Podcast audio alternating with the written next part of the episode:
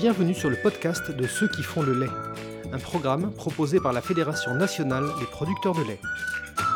Bonjour et bienvenue sur les podcasts de la FNPL. Nous sommes aujourd'hui en Dordogne avec Pierre Vessy qui est notre administrateur et président de la FRPL Sud-Ouest. Il est aujourd'hui euh, chez l'un de ses collègues éleveurs laitiers qui fait face à une explosion des charges. Et nous avons pris rendez-vous aujourd'hui pour qu'il nous explique un peu ce à quoi ils étaient confrontés. Nous sommes installés dans le Bergeracois euh, euh, sur à peu près 1 100 000 litres de lait. Euh, un GAEC, c'est euh, le GAEC Fort Madurin avec Jérôme et Olivier, les deux frères, qui ont pris la succession il y a cinq ans quand les parents ont pris leur retraite. Mais une retraite, une retraite, mais pas une retraite au niveau du travail, parce qu'il faut continuer à les aider vu toutes les difficultés qu'ils rencontrent. Donc nous avons une exploitation, nous avons 120 vaches laitières et la suite. Donc nous sommes principalement sur de la production laitière, sur la production laitière, et c'est vrai que depuis quelques années, nous rencontrons d'énormes difficultés par rapport à la, aux, charges qui augmentent de partout et, que le, et un prix du lait qui, qui continue à, à, à régresser quoi, et qui ne monte pas comme, comme il devrait. Quoi. Si nous faisons une comparaison euh, avec les intrants, tout ce que l'on utilise autour, eh bien bon, il faut, c'est très difficile et je ne sais pas comment le, le, le cap pour pouvoir rester producteur de lait et pour pouvoir conserver du lait dans le sud-ouest, je ne sais pas comment nous allons pouvoir faire pour, pour, euh, pour bloquer toutes ces charges, surtout qu'en plus nous sommes dans un secteur où, où, les producteurs, euh, comme dans d'autres départements, disparaissent les uns après les autres. Et est-ce que tu aurais des exemples concrets des difficultés auxquelles tu fais face, des chiffres de, de progression des charges ces dernières années? Le, problème, c'est que des chiffres, les chiffres exacts, c'est que des chiffres, quoi. Il y a 20 ans de ça, les veaux de lait on les vendait à 15 jours des veaux naissants qu'ils appellent le négoce. C'est 1500 francs. 1500 francs. Aujourd'hui, on, vend les mêmes veaux à 50 euros. Compte tenu de l'érosion monétaire, 1500 francs correspondraient aujourd'hui à près de 300 euros. Là, euh, cherchons l'erreur, hein, vraiment, parce que à l'état le boucher, ça va baisser.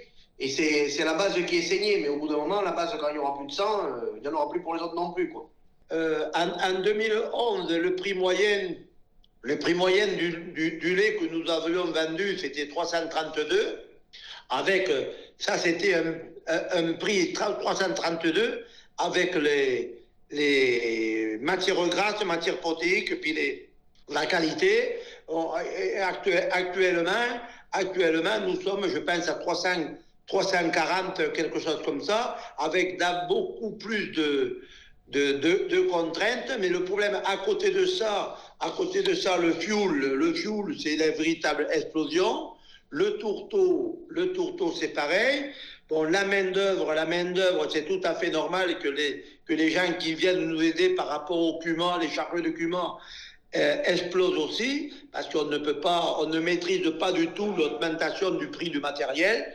Voilà. Donc, euh, on a on est, on est face, à, face à un problème que, qu'actuellement on ne peut plus résoudre et, et, et c'est très difficile parce que souvent c'est des, des productions d'à côté qui compensent la perte du, de, de, de, revenus sur le lait et ça ce n'est pas, ce n'est pas admissible, ce n'est pas, euh, c'est pas supportable. Quoi.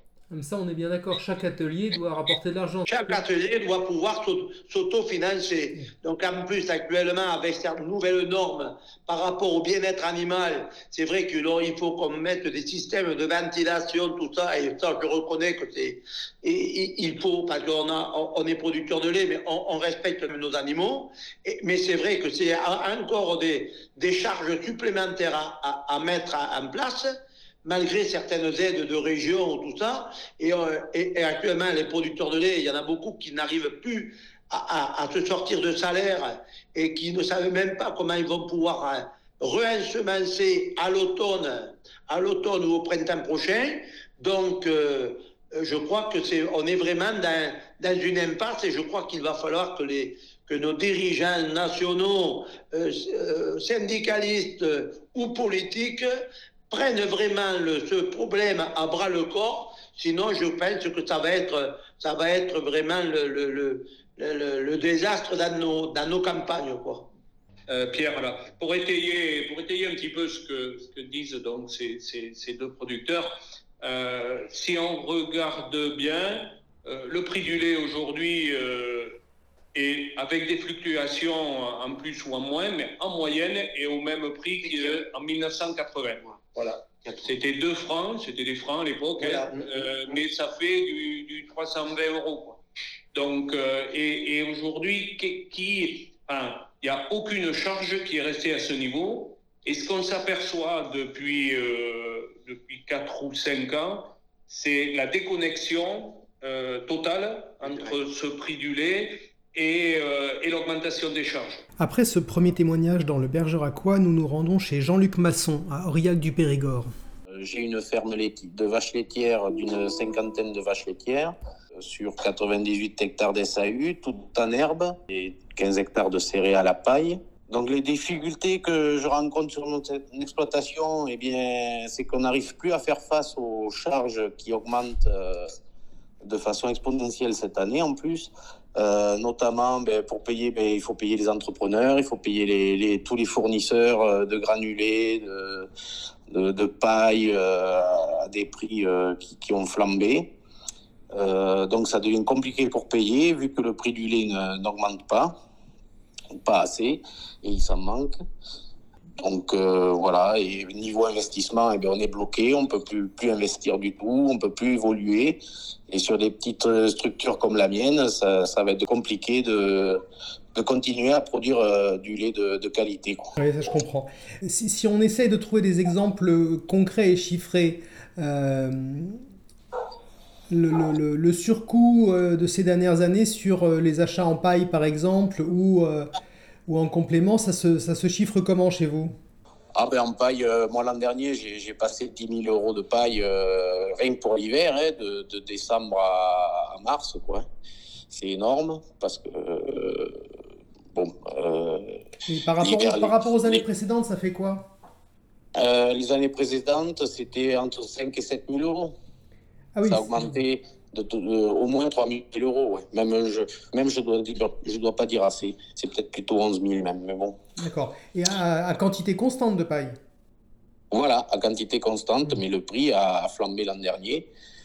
Et maintenant, c'est le, les granulés qui ont pris, euh, je ne sais pas combien, là, on est quasiment à 500 euros pour les compléments à base de, de soja c'est de la folie, quoi. Par rapport à, on était à 400, on a pris plus de 100 euros la tonne. Donc, euh, dans un mois, ça, ça fait gros. Et en plus, le climat qui nous aide pas. Tous les ans, le printemps a été catastrophique. Enfin bon. Euh, voilà. Les années de sécheresse, là, qui ont été très dures à, supporter. Achat toujours plus de. Ah, moi, j'ai, il m'a fallu acheter du maïs pour. Euh, comme il n'y avait pas d'herbe, il m'a fallu acheter de l'ensilage de maïs sur pied et ceci a, ça a plombé ma, trésorerie encore un peu plus. Et voilà.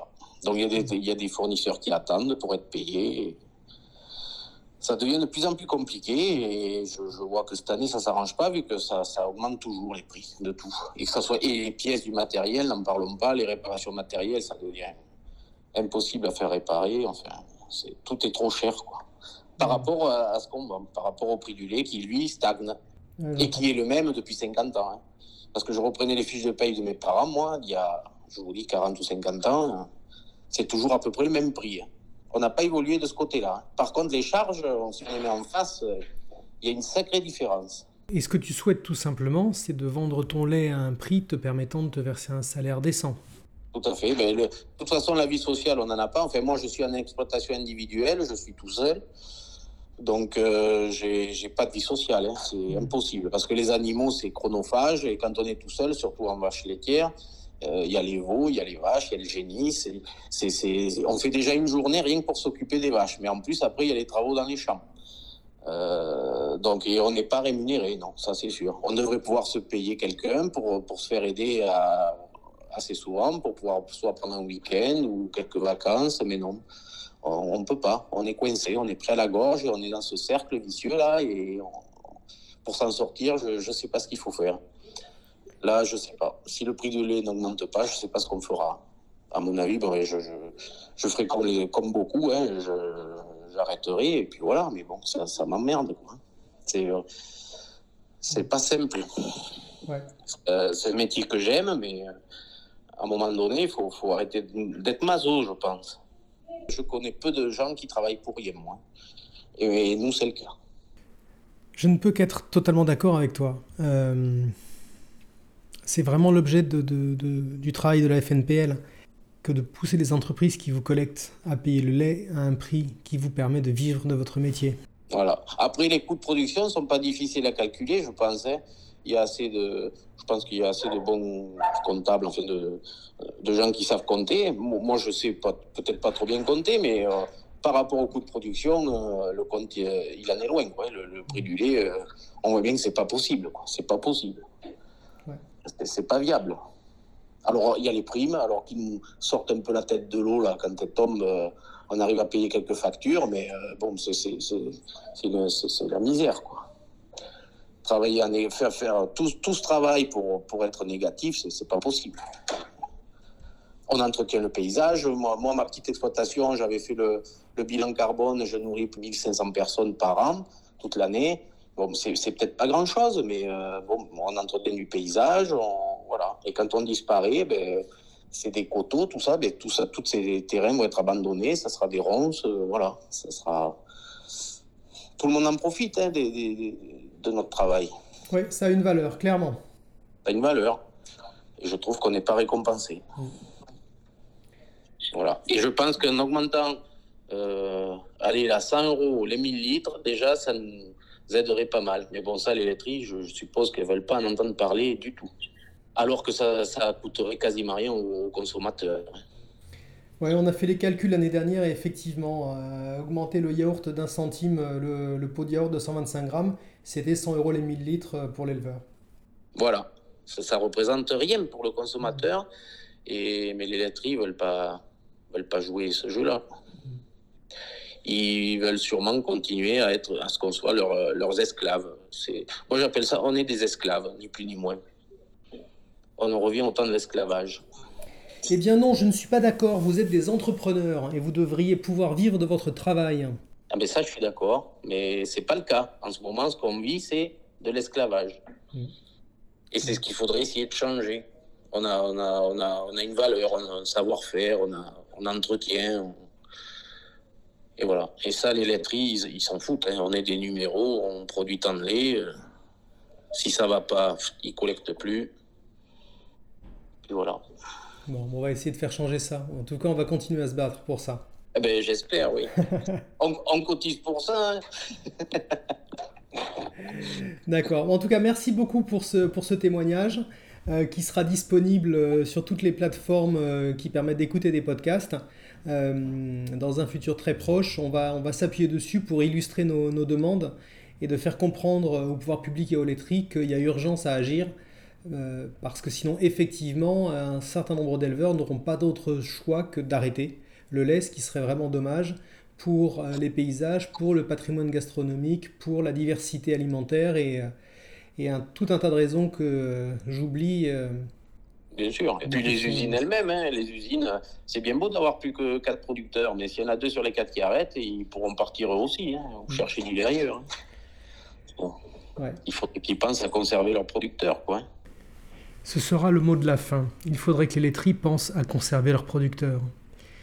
Je voulais tout de même remercier Pierre Vessy, président de la FRPL Sud-Ouest, Jean-Pierre Jérôme et Olivier Faure du GAEC Format Durand, et Jean-Luc Masson pour avoir participé à ces enregistrements. Ils vous auront certainement touché autant que nous avons pu l'être à la FNPL. A très bientôt sur le podcast de Ceux qui font le lait.